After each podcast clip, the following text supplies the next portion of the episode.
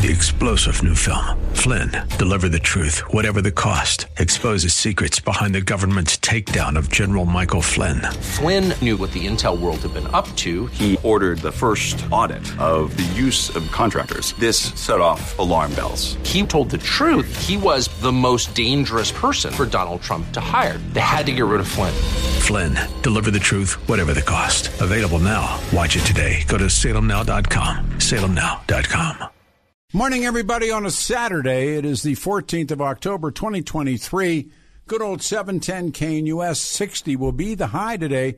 Tomorrow, Sunday, 70. Monday, 75 degrees. Uh, I made up my mind last week after we left out of here on Saturday to do the following Saturday or this day as a history lesson, an ongoing history lesson, as, as opposed to what I've listened to on talk radio, what I've watched on the news, and it gets your it gets lost into it. So um, again, uh, cousin Louis did great, and I said, you know, we well, we people dropped off the show who had said that they would do the show, and the fear factor. But I guess the best way to say it as we lead into Professor Smith. Um, before World War One, the empires fought over the land in the Middle East.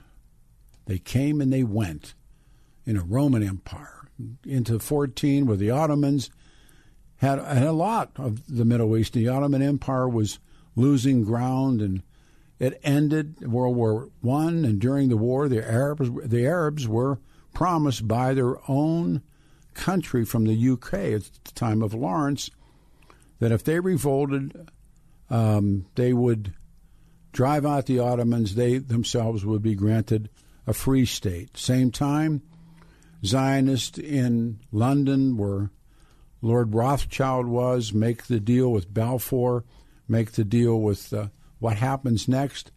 And so during the war, the Arabs are promised their own country if, uh, by the you, you know, as if the UK could, and then the, I mean, all the dualism and cutbacks.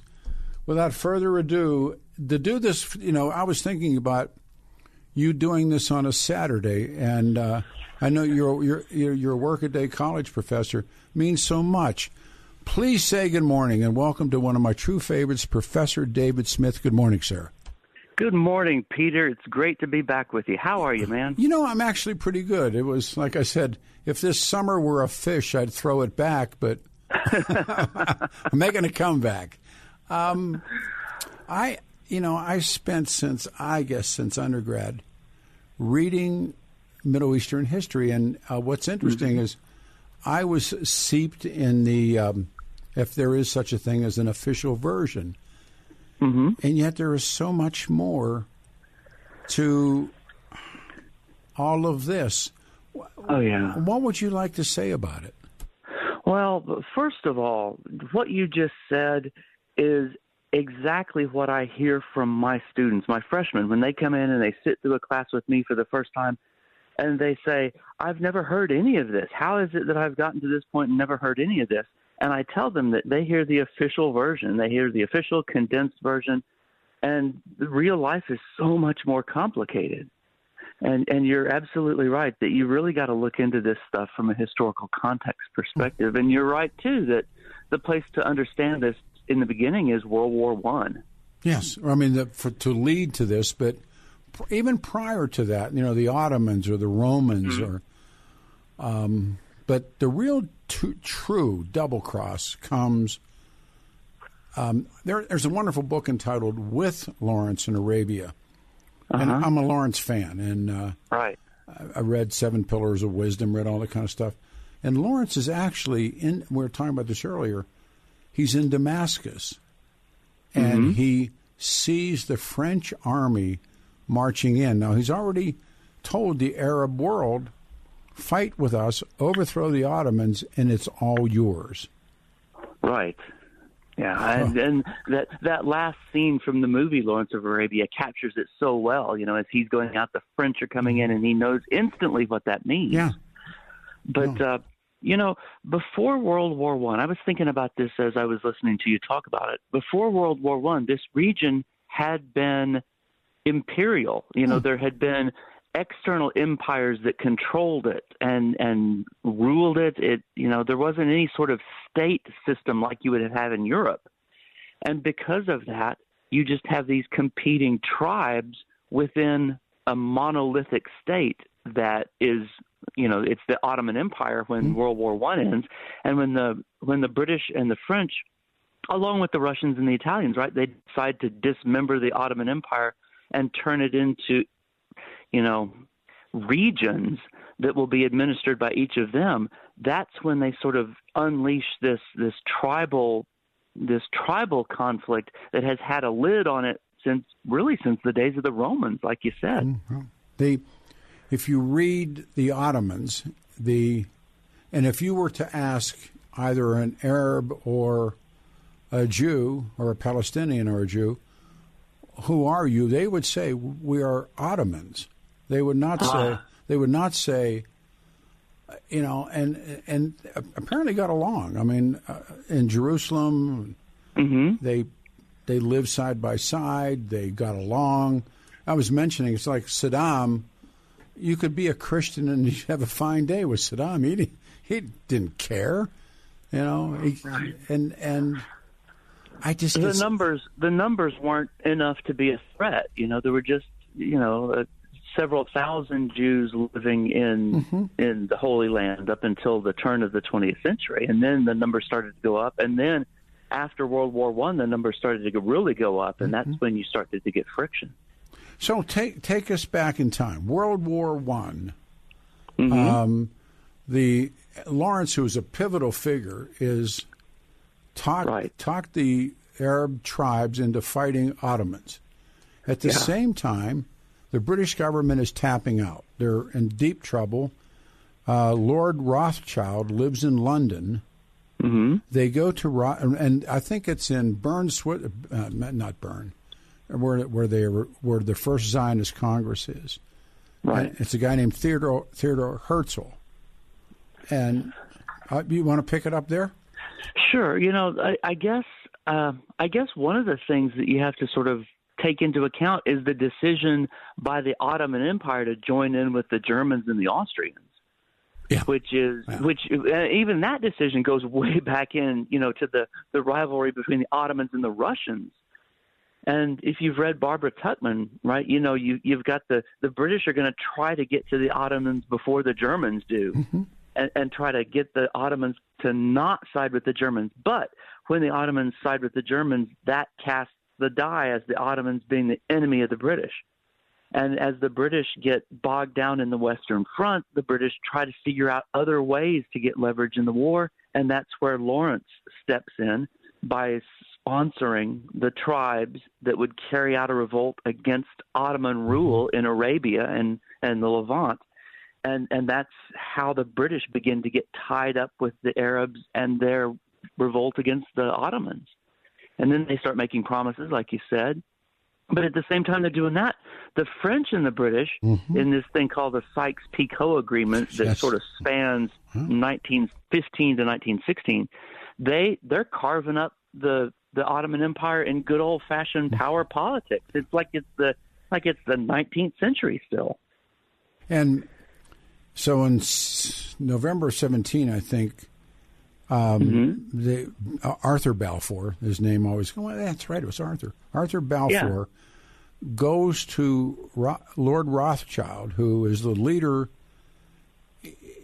in the Jewish community, but is powerful. They're wealthy beyond imagination, but they want to trans transmit, if you could, the Zionist uh, request of Great Britain, and it mm-hmm. becomes the Balfour Declaration. What what did Balfour declare?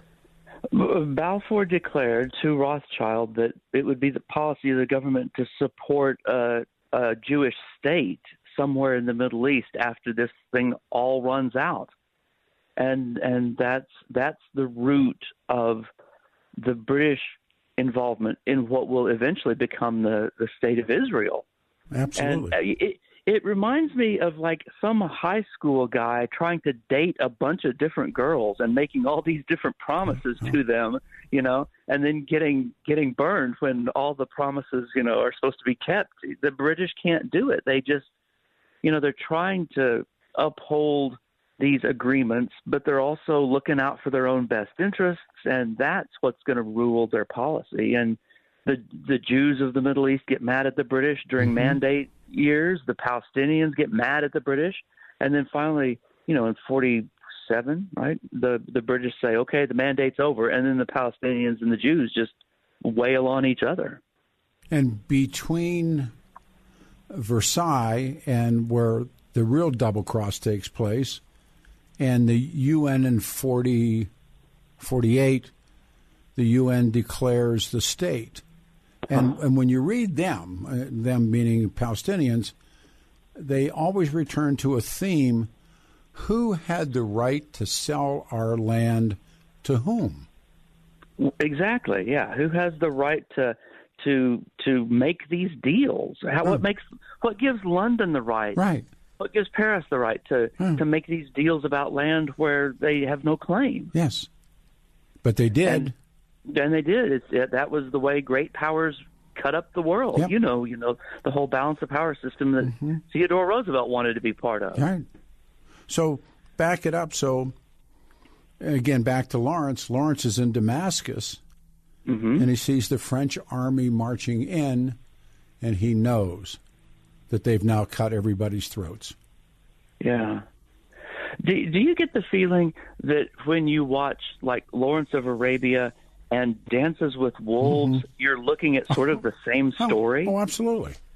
You know, you're looking at this one person who has gone to the trouble of understanding a culture, mm-hmm. and then the government from this one person's past doesn't understand it and ends up betraying the whole thing. So, Palestine's part of the Ottomans for 400 years, mm-hmm. um, also known uh, by the Turkish Empire, but um, the populations are small. They get along.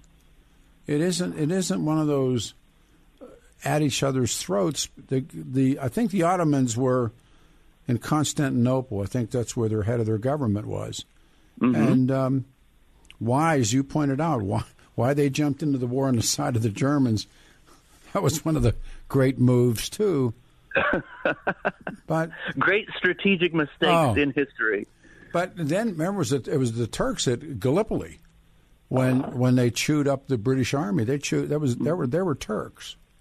Exactly. Yeah. I mean that was sort of the, the wheelhouse of, oh, of the Turkish ethnic state. Yeah. Oh man. And so. and again, then you get stuck at this point, and so then the world knows about the Shoah. They know they know about the Holocaust, mm-hmm. and they want to, and you know, and then the sympathy, sympathy, rightfully so, of the world goes to, oh my God, look what we didn't stop, or better yet, look what went on. Exactly. How and can we make up for this? How can thank, thank, bingo, and how did they make up for it?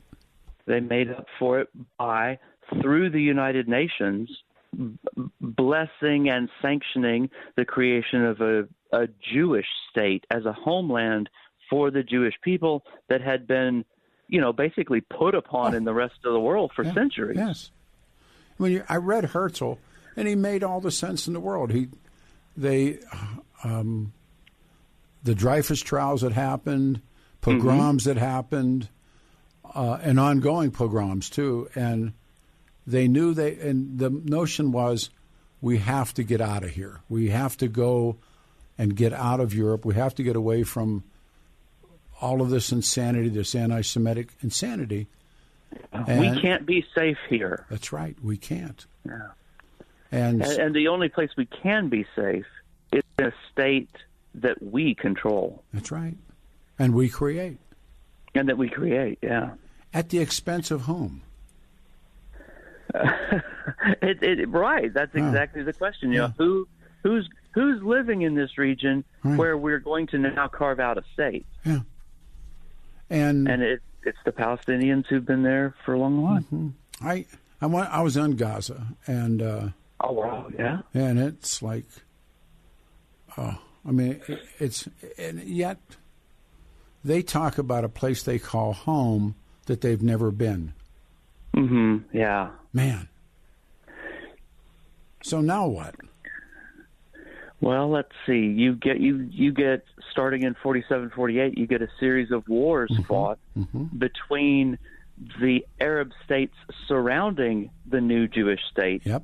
and the Jewish state. Yeah. You know, the, as soon as independence was declared, Boom. Israel was attacked from the north and the west, Mm-hmm. or the east and the southwest. You know, Egypt and Syria and Mm-hmm. Jordan, and uh, Israel fights them off and expands the territory that they had been granted for Mm-hmm. strategic security reasons. And, and then, you know, then there's the Suez Crisis when Israel and Britain Yeah. and France team up on Egypt, and that results in you know Israel pushing out into the Sinai. And, and then there's another war in '67, and then there's another war in '72, and it, you just get this pattern of wars, one after the other after the other, and at the end of each, you're still left with the same sort of inconclusive central question that uh, th- that that isn't satisfied by a ceasefire. Professor David Smith from Baylor is our guest. Peter Boyles, 710 KNUS. And US and that's when Jerusalem was taken. That's when, you know, they, they create the West Bank, they create Gaza. But in many ways, you know, you mentioned dances with wolves. In many ways, they're like reservations. Exactly. Yeah, Yeah. that's a very. I think that's a pretty good way of putting it. Yeah, and I mean it's it's it's terrible. I mean it's like Yeah. it's awful.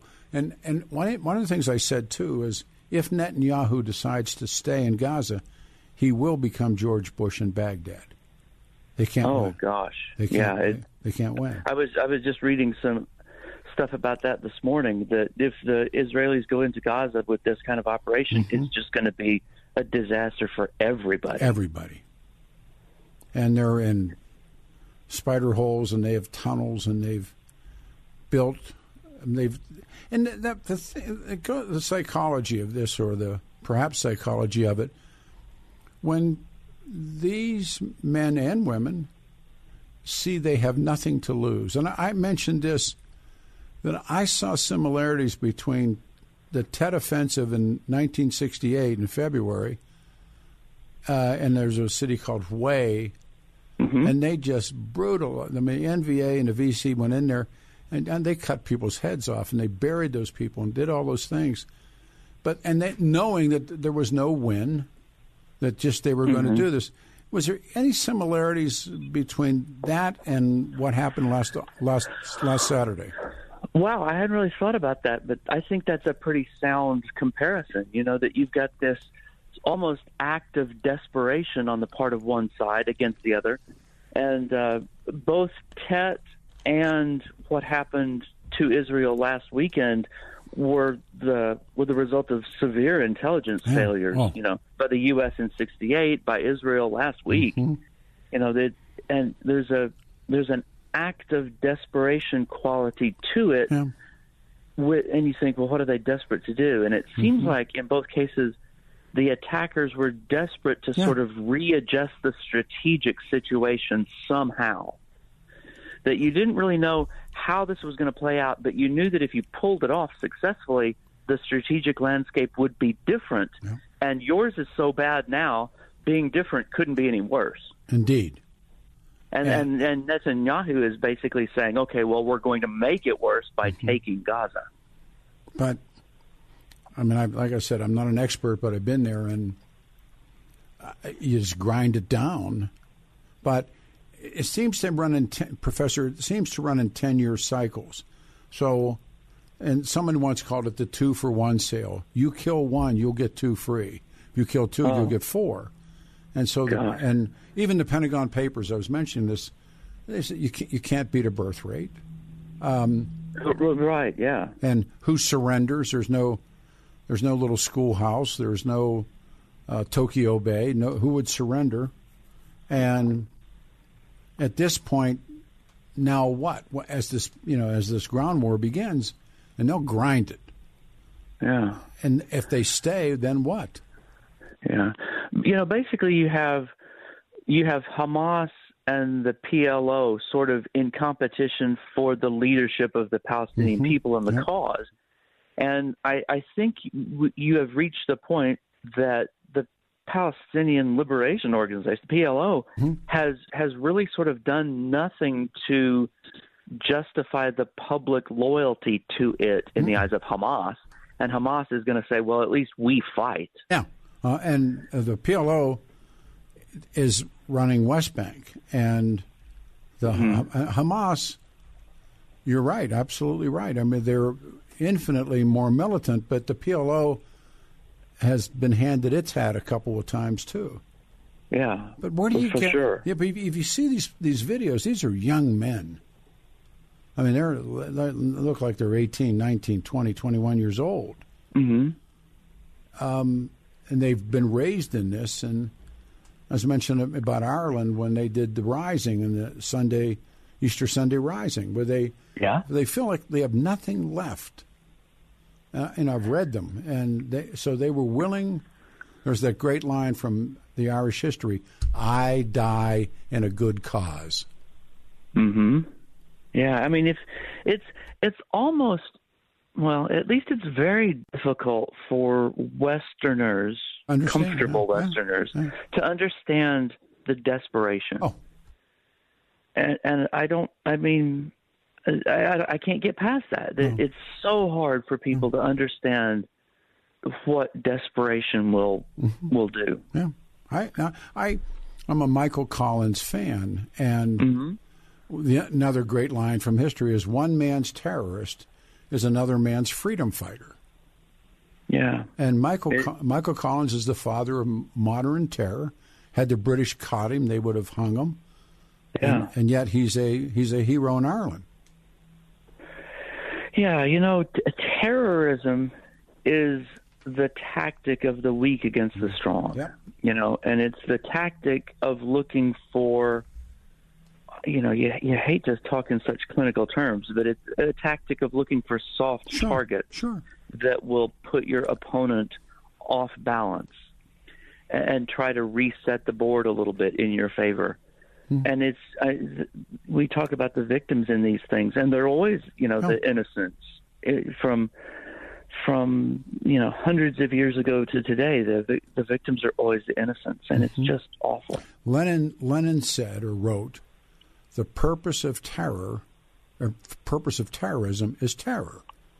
Um, and it was like, and I had to think about that a long way. And so the other day, where this one guy says it's going to be Jihad Day, and I work with this really neat woman. She kept her kids home from school, and I said they've been terrorized. I, I'm not saying that she's wrong. I'm not. Please don't misunderstand me. But when somebody gets into your head, and the purpose of terrorism is terror, hmm and it's not for the dead. The dead are gone. It's the the living are terrorized. Right. How do you? and it it it you know what terrorism does is it disengages a population from the group that they thought would keep them safe you know the purpose of terrorism is to terrorize the living into not trusting who they thought their caretaker was you know whether it's in no no matter where it happens right that uh, it, it's a, a complex strategic equation that's meant to unsettle your opponent because you have no way of unsettling that opponent in a in a sort of you know you don't have military parity with them so you've got to hit where you can and that's that's the purpose of terrorism no matter what age it is and no matter where it happens forced the British out of Ireland. hmm You know, the IRA forced the British to leave not because they negotiated with them, because they killed them. hmm And and eventually, that's going to wear down the willingness of the occupier That's right. to continue the occupation. Kenya, um, the time of the Mau Mau, Oh my gosh! chased the Yeah. British. They chased the British out and chased them home. And and it was horrible.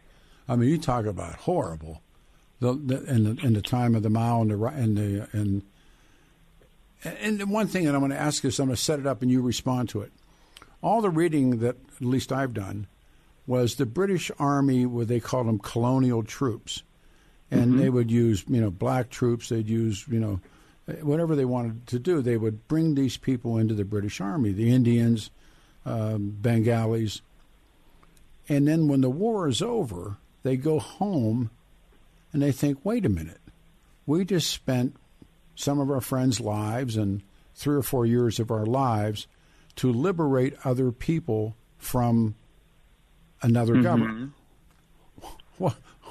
Isn't that? I mean, and they really did. And the same thing was true with like black soldiers that came back to the United States of America. Said, mm-hmm. I, I was, you know, I was putting my rear end on the line, and I come home to Alabama, and I'm treated. Yep. I'm treated like so. That that gives rise, to, and that's actually what happened in Kenya, mm-hmm. yeah, South Africa.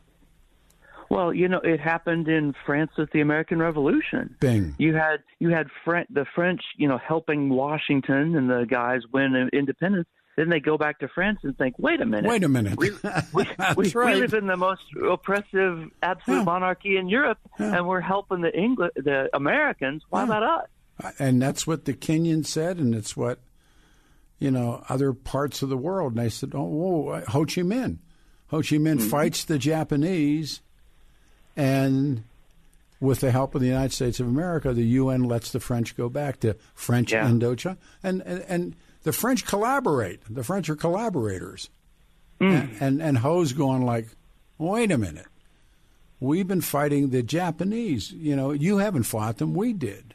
Yeah, we fought them on you know on your behalf too. Yes. You know, but and where's where's our payoff? Where's our share? I, I get stuck in this. Can you can you hang on and let me sell something and get this done? Absolutely. hang Absolutely. on. Let's do it. Uh, uh, one of our true favorites, and he really is, Professor Smith and uh, David Smith and Baylor. Our friends at the Black Eyed Pea, they are locally owned and operated by Steve and Michelle. And I had a great lunch with Steve. We got a plan coming and I love the place. And there's eight locations. There's one near you. And when's the last time you took your family out to eat or eat at the Black Eyed Pea? Everything is made from scratch. They got hot turkey sandwiches. They got roast turkey dinners. Right away, you got my attention. Mom's meatloaf and grilled salmon, and it's good stuff. I mean, it's really homemade soups and salads, and as my they say, smashed potatoes, not mashed, smashed, smashed potatoes. They have senior discounts they, in Save Room for dessert at the Black Eyed Pea. They have, um, uh, again, Mile High, the one pound chocolate cake, the Steffan Tubbs cake. If you're looking for a job, they're hiring all positions now at the Pea. Uh, go to the Black Eyed Pea Colorado.com and click on employment, and it'll take you online job apps. And if you download the Black Eyed Pea APP or go to that's the Black Eyed Pea app, or go to the website, you can select pickup. You can place your order without having to call in. Everything about this place or these places, these restaurants are great. The management, the family, those guys, I know you'll know this. Let them do the cooking for you and keep it in Colorado. And they're, they're the Black Eyed Pea. And thank you for choosing me because it means a lot. Love these guys. They're the best. They are the Black Eyed Pea. It's a good Saturday morning. Morning, everyone. The 14th of October, 2023, 60 the high, 70 tomorrow, 75 on Monday. I have next Saturday off, but I'll be doing the Brauchler show Monday and on Wednesday. Uh, the law offices and my friend Danny Caplis believed to be the only attorney, the only law firm in Colorado history to win five straight multi million dollar jury verdicts in motor vehicle crash cases. And Danny and his guys, the partners, won the largest truck crash jury verdict in Colorado history. Think think about that. The firm's history of seven and eight figure settlements and verdicts speak for themselves. The firm, where good people from all walks of life, without regard to ability to pay, receive a level of representation that really only the rich and powerful enjoy. So, Caplis Law believes talks cheap, experience counts, results matter. The firm would be happy to share with you its track record of outstanding jury verdicts, out of court settlements. Caplis Law believes that who you hire speaks volumes.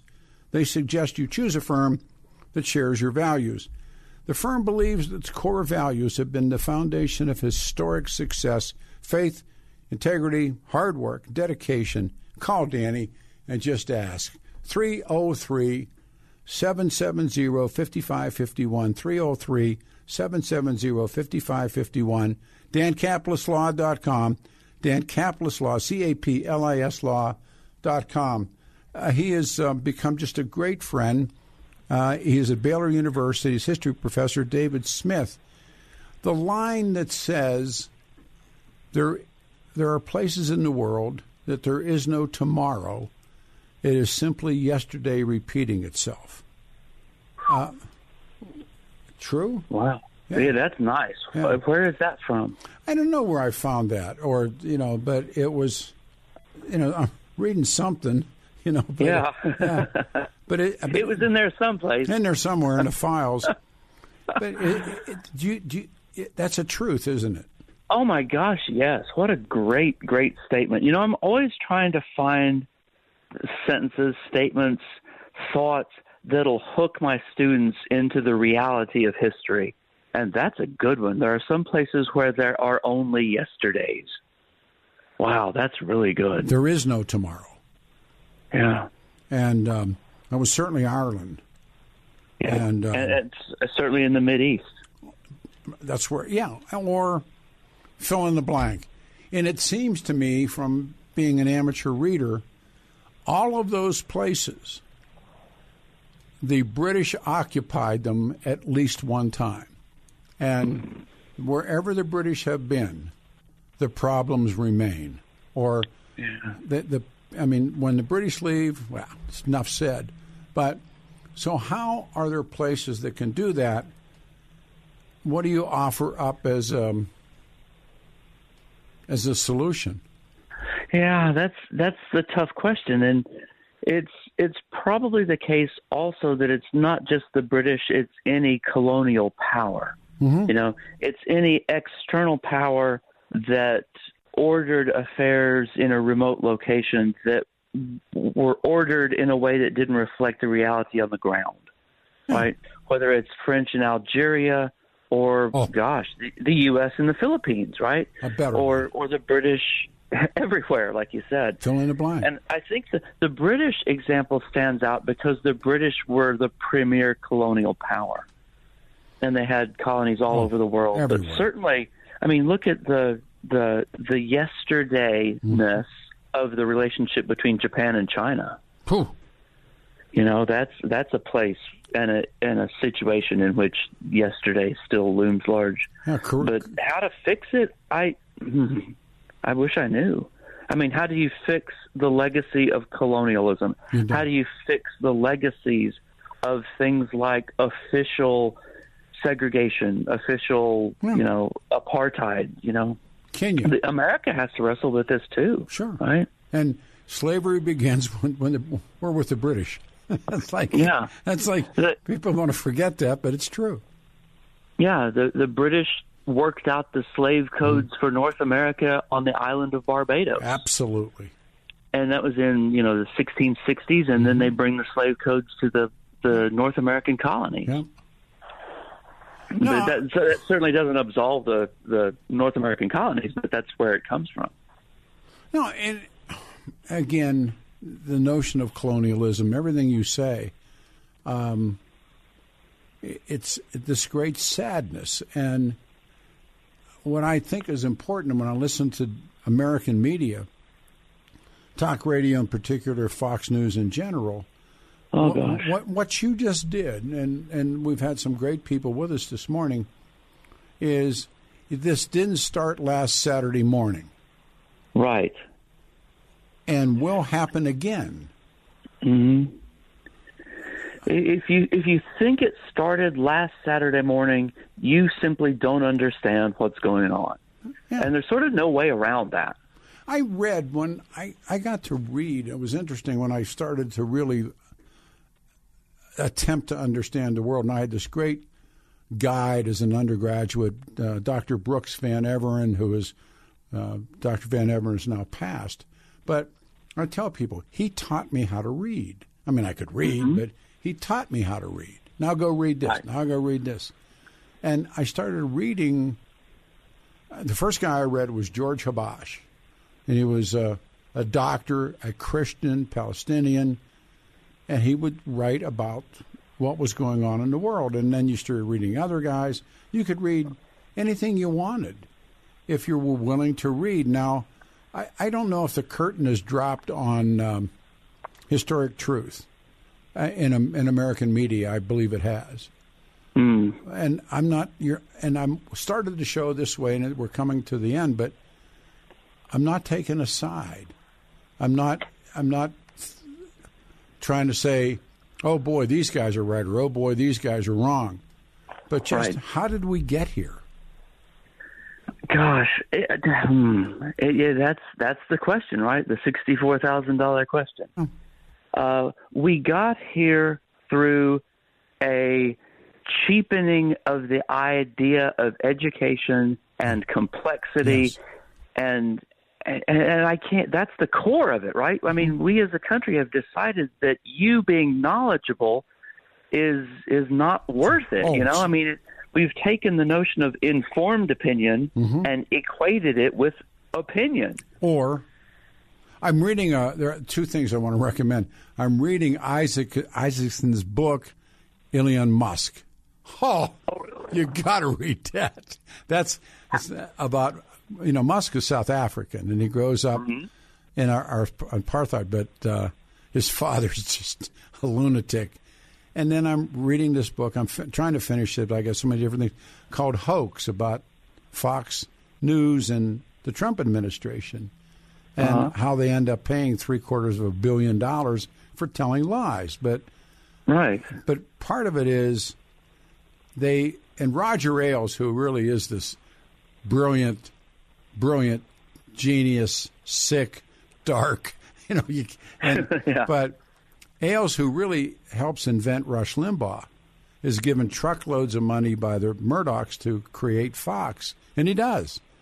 But they, it's it's opinion news. It's not the old. Right. It's not the old Walter Cronkite sit down and talk. And uh, boy, have they gotten themselves jammed up. But they were just as bad all of this week as. Uh, just please for. I mean, I. I I don't know. I, I don't have an answer. I don't either, and I wish I did. But I tell you what, people like you working on this are still critical mm, because you're the one that's exploring the real story. Yeah, And it's complicated, and Yeah. you know it's complicated. Yeah, but read what And- what people have said, you know, online. And I, I made a deal. I wasn't going to have any screaming and hollering, no personal attacks. It's like hmm. a dog in the fight. Yeah, I mean, gosh, I mean, if you are like us and we care about mm-hmm. history and we believe that you knowing history is crucial to you mm-hmm. understanding today, you have to have these long, No, detailed conversations that acknowledge moral ambiguity. And that's not what people want today. They just want to shout and get mad and be validated. sure. I, I, I've gotten myself sort of jammed up by saying talk radio is turned into angry white guy radio. And we have an angry white guy replaced by another angry white guy, and then following him is an angry white guy. And and and and and the, the, they know they know what they did at Fox, and they're, you know, I don't know what the what Rupert's got, not Rupert anymore, but, uh, but we have this angry white guy talk radio, with one or two exceptions, and it doesn't go anywhere. But it's it makes people stupid. it, it fires them up emotionally to follow whatever gust of wind fills their sails, Yeah, and, and they they can be misled into whichever way you want. You know, and and It- and it- tell lies. yeah, and, Yeah. and tell lies and, and not be able to differentiate from the truth. And now we come. Now we come to this.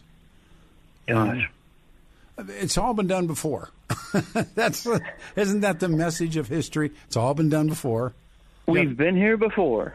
I, I first when I watched this, I said that's 1968 February Tet when they rose. Yep. And they Yeah, they weren't going to win. Yeah. everybody was everybody's been sort of comparing it to the Yom Kippur War. No, but uh, you know, in their timing and stuff. But you comparing this to Tet is is perfect. I think. I think so. They knew you can read Giap. They knew they. I was mentioning this. Westmoreland had said, I don't know, several weeks before, I can see the light at the end of the tunnel. Then Tet happens, and someone Yeah. says, "Yeah, it was a train coming the other way." and and at, right, remember right after that, then Westmoreland is removed, and uh, there's a you know in MACV there's now a new commanding general, but And, and now that time it doesn't matter because by then Walter Cronkite has turned on it. he stood up. Yeah, and, and that's I mean that's that's how a tactical uh, defeat can lead to a strategic victory. Oh, You know? they knew. And they knew. And I think that Hamas was knowing that this will culminate in a tactical loss for us, but we believe that this can result in a strategic victory for our cause. And that's, I think, the thinking. Uh, yeah, I think it is. And we're going to wait and see what Netanyahu does now and see if it's a strategic mistake. I will talk to you in two weeks, Professor. Have a great day. Thank you for doing that. Thanks for doing the show. It means a lot. Anytime, buddy. I love you. Thank you, sir. You as well. Um, temperatures dropping, snow's coming down in the mountains, and it means a few weeks away from the start of ski season. Hama hama.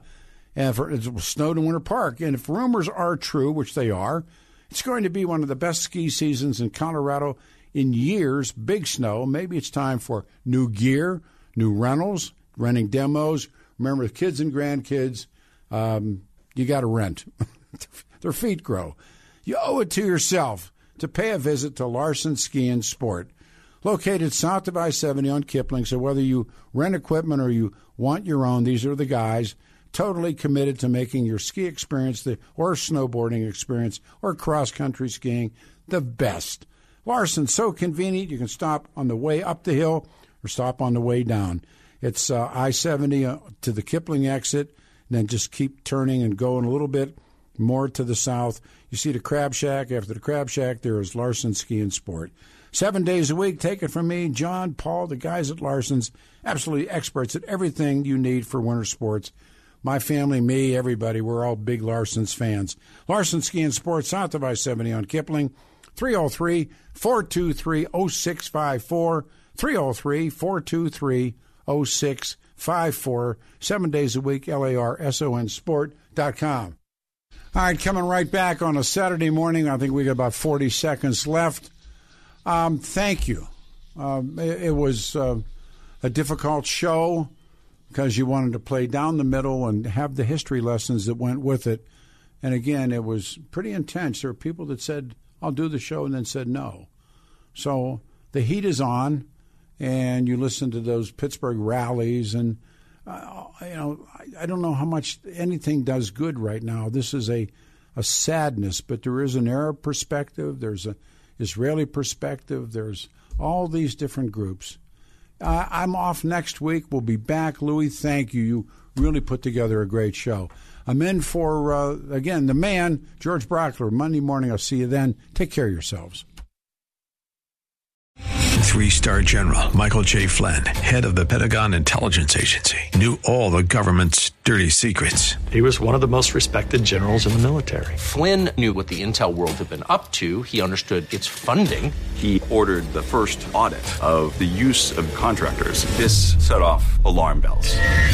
The explosive new documentary, Flynn, Deliver the Truth, Whatever the Cost, and covers the facts behind this scandal. Flynn told the truth. He was the most dangerous person for Donald Trump to hire. I find out the worst enemy that I'm going to face in my life is right here in America. They took my assessment and they wanted me to change it. And I was like, I'm not changing it. They had to get rid of Flynn.